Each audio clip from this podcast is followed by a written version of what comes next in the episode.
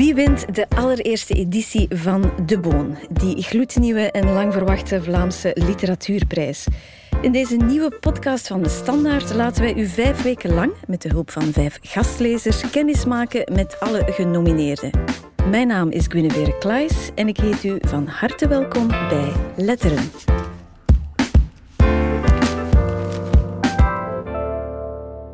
De Boon bekroont vanaf nu elk jaar het beste Nederlandstalige boek in twee categorieën nog wel.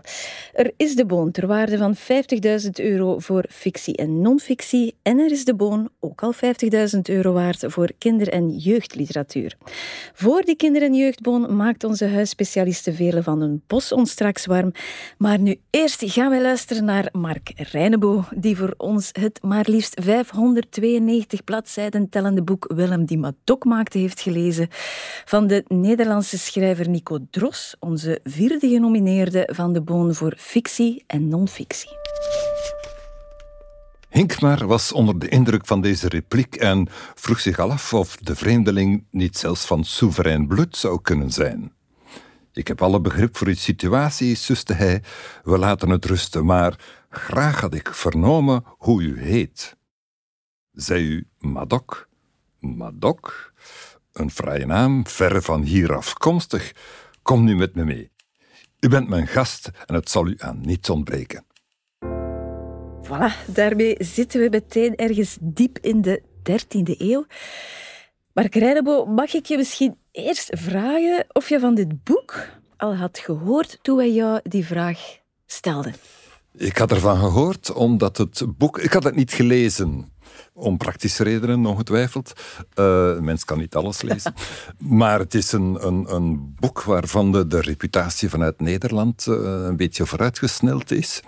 En het boek is dus genomineerd voor de Boon Literatuurprijs, maar ook voor de Librisprijs. Staat ook op de shortlist daar.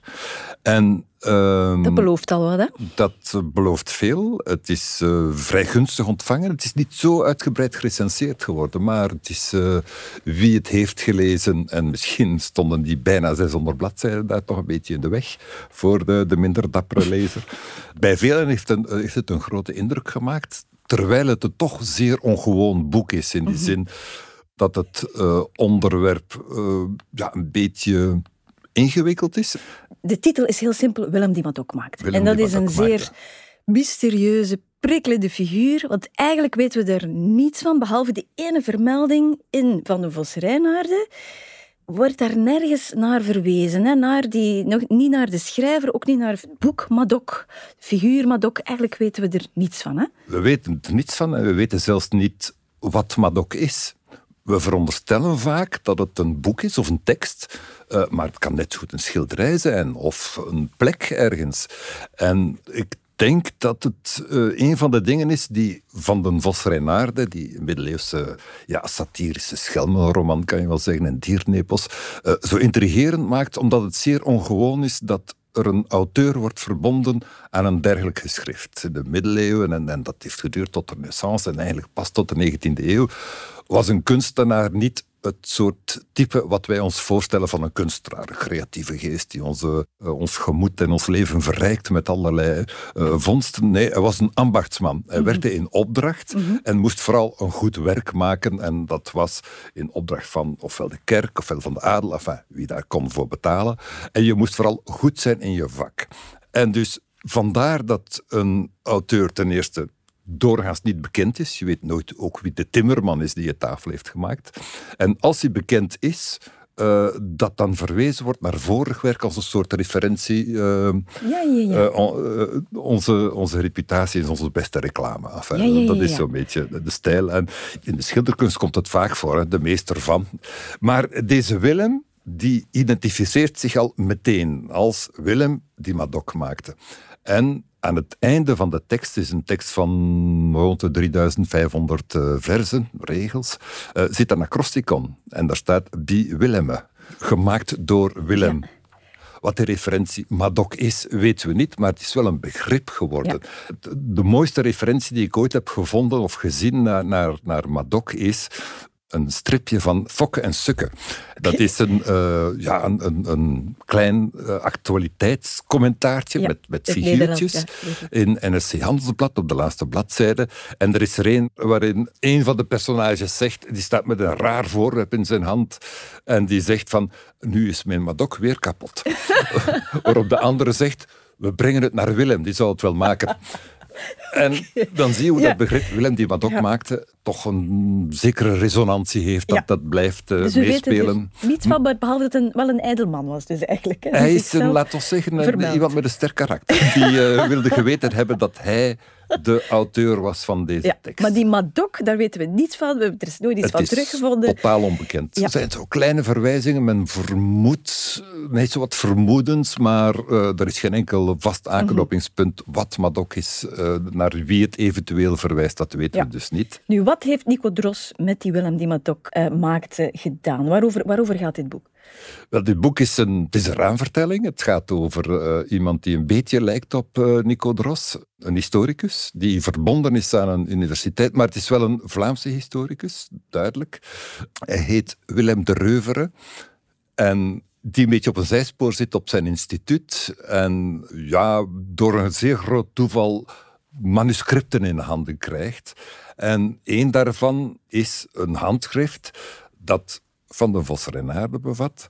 Ook de voorloper daarvan is een Grimmus en dan nog wat andere teksten. En waarbij deze, wat laten we zeggen, op de dool zijnde uh, Medion Irlandicus denkt eigenlijk zit hier Madok in. Ik heb hier Madok ontdekt. Althans, dat vermoedt hij, dat weet hij niet. Er wordt ons een heel speciaal jargon ook opgedrongen. Hè? Van, van wiegedrukken over folia en verzamelhandschriften tot geheimzinnige kortschriften. Ja. Het werkt wel, hè? je voelt die archiefopwinding. Het is, dat is voor jou als historicus extra herkenbaar. Wel, die opwinding ken ik zeer zeker. Ik heb ooit eens zelf zoiets ontdekt dat je in een archieffonds zit te kijken. En eh, dan denk je, ja, goh, misschien vind ik niks, maar je moet het voor de volledigheid toch eens bekijken. En dat ik dan op iets heel spectaculairs uitkwam. En dat is de enige grote historische primeur die ik ooit in mijn leven heb gehad. Namelijk dat het ging over Paul van Ostijn. En dat had uh, onze vriend De Reuveren. En dat beschrijft hij goed. Even, eveneens, ook omdat hij, en dat is wel belangrijk, omdat hij dan in een soort ja, uh, koortsdroom belandt. Van wat zou dit zijn? Wat kan ik hiermee doen? De, enfin, er tekenen zich allerlei mogelijkheden af. En hij exploreert één mogelijkheid daarvan, en de meest spectaculaire, dat is, wij weten niet wie of wat Madok is, dus ik zal hem maken. Waar de bronnen, die historische bronnen, tekortschieten, daar zal ik de verbeelding inroepen als een extra historische bron. En wat hij dus doet, dat is binnen die raamvertelling over die wat gesjeesde uh, medievist, dat is de roman schrijven die Madok zou zijn. Kort samengevat is Madok het leven van Madok. Ja. Zijnde een weeskind, wordt in een klooster opgenomen. Belangrijk, krijgt daar een vorming, leert daar lezen en schrijven. Zeer uitzonderlijk in de middeleeuwen. Wordt het slachtoffer van een uh, knapenschender, tamelijk uh, letterlijk. Ontvlucht het klooster en dan begint eigenlijk zijn gang door de wereld, waarin hij zich ontwikkelt, uh, zijn vorming vervolmaakt, maar ook zijn schrijftalenten begint te ontwikkelen. En gaandeweg zitten daar allerlei bijna picareske fases in dat hij dan voor een graaf gaat werken, voor wie hij dan het pachtstelsel hervormt. Daar komen allerlei complicaties bij. Heeft een relatie met de gravin, heeft daar een zoon bij, maar iedereen is gelukkig, niemand weet van dit. Uh, gaat weg bij de graaf, gaat studeren, enzovoort. Het is eigenlijk een heel rocambolesk verhaal waarbij je hem ziet ontwikkelen van een nieuwsgierige jongen tot iemand die tot de conclusie komt van we moeten voor onszelf denken, we moeten zelfstandig zijn en op eigen benen staan. En dat is ook daar waar eerst de denker en dan de schrijver uh, ontstaat. En gaandeweg voortdurend zijn eigen schrijver wordt. Het merkwaardige is dat dit boek ons wat spectaculair toelijkt door zijn constructie en zijn opzet, maar tegelijkertijd is het ook heel klassiek een historische roman. Het gaat ook over wat een, een, een romantisch cliché is, het teruggevonden manuscript. En dit zou dan, deze Madoc zijn, het teruggevonden manuscript. Is ook een te lange traditie in, de literatuur. En dat heeft hij dan samengeklutst uh, op een ja, toch wel overtuigende wijze. Zoals u zei, dus hij laat de wetenschapper twijfelen. Tussen enerzijds vindt hij dat hij zich moet wijden aan zijn plicht als wetenschapper om die gevonden manuscripten te hertalen. Maar tegelijkertijd roept die verbeelding zo hard. Hij heeft hij zoveel zin om die verbeelding de vrije loop te laten gaan. Alsof hij de waarheid sneller zal vinden in die vertelling. Alsof fictie waarachtiger vertelt dan non-fictie. Het stelt dat ongeveer met zoveel woorden ook. Wat je hier hebt is waar elke historicus mee te kampen heeft. Dat is je wil een coherent verhaal vertellen over iets wat je uit de bronnen kan halen, maar er zitten altijd gaten in. En die gaten, sommigen zeggen dan van uh, footnote, uh, hier weten we niets over, dus die slaan we over. En ik heb het zelfs aan de hand gehad in een, uh, een korte biografie, dat ik het gevoel had, ik weet het niet, maar ik kan het mij wel voorstellen. Dit is de logica als je een beetje ondergedompeld hebt in een bepaald personage, een bepaald tijdvak en zo, dan ken je ongeveer bijna onbewust hoe het in elkaar zit, dan weet je van, ja, in die situatie moet dit gebeurd zijn. Het kan niet anders, want dat blijkt dan ook achteraf en gezien de omstandigheden, et cetera. Uh, dit heeft Dross op een zeer drastische manier oh gedaan, maar wel, uh, wat, wat hij ook wel beschrijft, is dat hij allerlei transcripties doorvoert om uh, zijn edities te maken. Dus je hebt daar nog een heleboel van dat soort vaktermen die dan opduiken, want tegelijkertijd, historicus in hem wordt weer wakker met dat andere materiaal. Maar hij zit daar met dat ja, klassieke raadsel dat iedereen kent, namelijk wie of wat is Madoc. Hij heeft een aantal aanwijzingen, of denkt die te hebben, want eigenlijk komen ze in een soort visioen tot hem. En uh, wat mij opviel was in het begin van de tekst die zich in het heden afspeelt, komt bijvoorbeeld het woord uh, sponde voor. Hij gaat niet in zijn bed slapen, hij ligt in zijn sponde en dat passeert. Of hij komt bij iemand, namelijk de bezitter van die manuscripten, die een, uh, oude, een oude bejaarde huishoudster heeft, die systematisch een dienstmaagd wordt genoemd. En dan word je al een beetje voorbereid op ja, wat er komen zal. Dat weet je nog niet natuurlijk, maar dat is dan de taal die dan dominant zal worden in ja, het grootste deel van uh, dit boek. Mhm. En daarin zie je wat de kracht is van de verbeelding. Het moet niet waar zijn, want je kan het nooit bewijzen, maar het, is, het heeft wel een vorm van waarachtigheid. En historici kunnen heel saaie boeken schrijven. En dat komt natuurlijk omdat hun materiaal altijd beperkt is en ja, sommigen daar niet, laten we zeggen, buiten de oevers willen treden. Zijn stelling daarbij is dat fictie de triomf van de empathie kan zijn. In die zin dat je met materiaal, gegevens die je hebt, kennis die je hebt, een verhaal kan opbouwen waarin je personages niet de figuren zijn die je bij wijze van spreken in de registers van de burgerlijke stand of in het doopregister hebt aangetroffen, maar dat dat mensen van vlees en bloed worden en dat je kan proberen hen te begrijpen wat ze doen, wat ze laten, et cetera. Ja. En dat kan je ook koppelen aan die uh, empathie die hem eigenlijk, of althans zijn personage, zijn gesjeesde medievist, ja. aanzet om, om dan toch maar Madoc te schrijven. Enfin, het te proberen. Het is veel, wat voelt enthousiast en je, je gaat er wel in mee. Hè? Wel, het is... Mijn indruk was, dit is met veel plezier geschreven. En uh, ik denk dat het geheim is van een goede tekst in het algemeen als het met plezier geschreven is, kan je het ook met plezier lezen. Althans, je hebt het materiaal daar bij de hand. Iemand die tegen zijn zin schrijft. Wordt ook saai om te lezen. En dat vind ik ook zeer bewonderenswaardig, want in de journalistiek zijn we gewend aan de korte baan en de eh, kleine stukjes. Om hier 600 bladzijden dit enthousiasme erin te houden, daarvoor moet je toch wel goed kunnen schrijven. Maar dat is dus een genre dat je wel vaak leest, historische romans. Lees, uh, lees je vaak fictie? Ik, uh, ik lees tegenwoordig minder fictie. Ja dan ik vroeger deed. Ik lees vooral veel minder poëzie. Maar uh, ik bekijk wel de historische roman met enige argwaan. Maar aan de andere kant denk ik, wat een rijkdom als je een beetje uh, uitzicht hebt op, op die materie. Wat kan je daar allemaal mee doen? Want het is, laten we zeggen, het enige genre, of ja, niet het enige natuurlijk, maar je zou ook een toekomstroman kunnen verzinnen.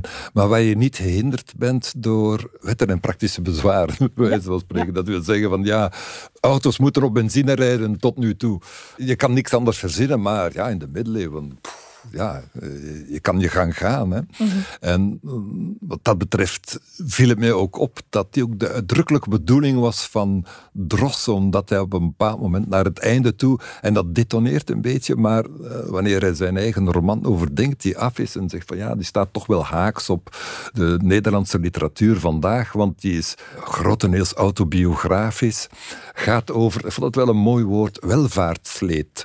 En uh, dat is wat wij doorgaans first world problems noemen. En waar vooral weinig verbeelding aan te pas komt. Zwaar, de, de, verbeelding kan maar regeren op plekken waar uh, het vacuüm heerst. Dan mhm. kan ze alle kanten uit. En dan mhm. is het de taak van de schrijver, denk ik, om dat goed mhm. in, in de regel te houden. En tegelijkertijd kan je dat ook actueel relevant maken. Mhm. en, en, dat is iets wat mij altijd getroffen heeft in die romans van, van Rosenboom, die dan over de 18e eeuw gaan, maar dat gaat dan over de tulpenspeculatie, of uh, publieke werken gaat over de 19e eeuw, over bij wijze van spreken mhm. de Oosterweelverbinding uh, van die tijd en wat voor drama's er allemaal kunnen uit, uit voortvloeien. Mhm. En uh, je zou kunnen stellen dat die historische romans dan een mogelijkheid bieden, als het goed gedaan is, om een stapje terug te zetten en dan van daaruit niet expliciet, maar met dat in het achterhoofd. Te kijken naar de tijd van nu. Ja, en daarbij tegelijkertijd die empathie te ontwikkelen die je ten aanzien van dat verleden kan hebben. Empathie in de twee richtingen. Uh, zowel in, laten we zeggen, de demoed die je kan hebben voor uh, zeker in de middeleeuwen, al dat leed dat veel mensen hebben, maar ook, laten we zeggen, de haat die je mag ontwikkelen tegenover alle um, schurken en boeven die op dat moment wel aan de macht zijn. Mhm. Maar dat universum dat die opbouwt, vind ik vrij geloofwaardig en ook zelfs binnen het boek zelf bijvoorbeeld met het gebruik van het woord sponde of dienstmaagd. Er is er nog zo eentje waarin uh, het, het, heeft over de secretaresse van uh, de vakgroep die hem dan de post komt brengen. En komt troosten op andere wijze ook. Ja, en dan staat er dat zij een aandacht voor zijn persoon ontwikkelt. En dat is dan een soort code voor seks eigenlijk. Ja. Of tenminste lust. En ja, ja. Er zit heel veel lust in het boek wel, hè? Uh, ja. Zit, ja, ja. En, en, variërend van heel tragische liefde tot ja. de grootste smeerlapperijen. Ja, flamouserij, dat woord is mij bijgebleven. een geheugd hier rond Brussel. Koek, hij, hij noemt het, het is niet Koekelbergen, maar het is... Ja, ja, het lijkt erop. Hè, ja. Ja, het is een hele hoerengemeenschap bijna. Ja, ja, ja, ja. ja, dat deel van de middeleeuwen is in elk geval... Het, is gecoverd. Wel, het voordeel dat zo'n boek kan hebben is, wij weten ook niet zo vreselijk veel van de middeleeuwen en als we er iets over weten, dan is het iets van de kerk of van graven enzovoort, of van de heroïek van veldslagen en ridders en helden. Wat wij veel minder over de, de middeleeuwen weten, en ook over andere nog verder terug in de tijd gaande periodes, is over dagelijkse leven en, en de dagelijkse realiteit van mensen. En ja, het feit dat prostitutie toch wel behoorlijk verbreid was. Dat hoort daar ook bij. Mhm. Aan de andere kant was zinnelijkheid uh, veel meer geaccepteerd en niet als aanstootgevend ervaren als uh, het later het geval zou zijn. Ik vraag altijd op het einde van, moet dit boek winnen? En dan antwoordt iedereen van, ja, ik heb de rest niet gelezen, dus ik kan het niet zeggen. Maar waarom zou dit boek mogen winnen? Waar, wat, waarom zou dit boek een groot publiek verdienen? Dit boek verdient een groot publiek. Ten eerste omdat het toegankelijk is, dat is geen criterium, maar het telt wel mee. Het heeft goede meesters. Het spiegelt zich toch af en toe, zie dat opduiken aan bijvoorbeeld de naam van de Roos van Umberto Eco. Ja. Ja, we hebben hem nog niet eerder genoemd, maar eigenlijk ligt het voor de hand een beetje. Bijvoorbeeld wanneer zo'n begrip voorkomt als semiotisch labyrint. Dat is, dat is... eco voor en achter. Ja. En zeker de naam van de roos. Het, uh, denk ik, is mede daardoor, omdat het ingebed zit in een traditie en die traditie ook herkent, dat het ja, goed geschreven is, kan je het ook zien als een triomf van de verbeelding. En als er geen verbeelding is, dan heb je geen literatuur meer.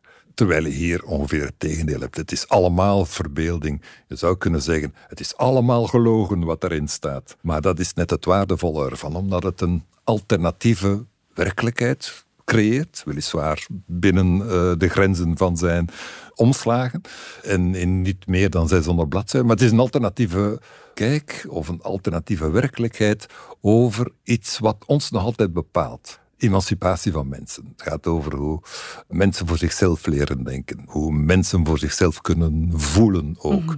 Daar zijn in de tijd van Madoc nog allerlei schavuitenstreken voor nodig. Maar ja, het boek kondigt eindelijk al het humanisme en de renaissance aan. En wij blaten graag over uh, hoe verlicht we zijn en hoe wij kinderen van de verlichting zijn. Daar vind je de wortels daarvan. Mark Reinebo, Dankjewel voor jouw rijke, ook verrijkende leeservaring. Luisteraars die er nog aan moeten beginnen, die hebben nu al een prachtige voorsprong gekregen. Hartelijk dank. Alsjeblieft.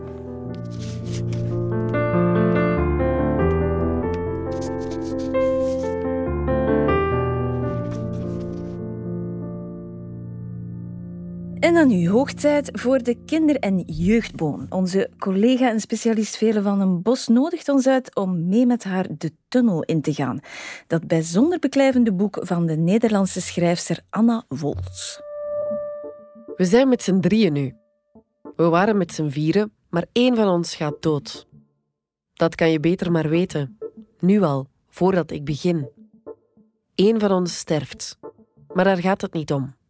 Het veranderde alles, dat wel. Maar het gaat erom dat drie van ons blijven leven. Wij drieën hebben alles doorstaan: de bommen, de branden, de nachten. Wij zijn er nog. Ons leven begint pas net. We waren met z'n vieren, maar vaak hadden we net zo goed alleen kunnen zijn.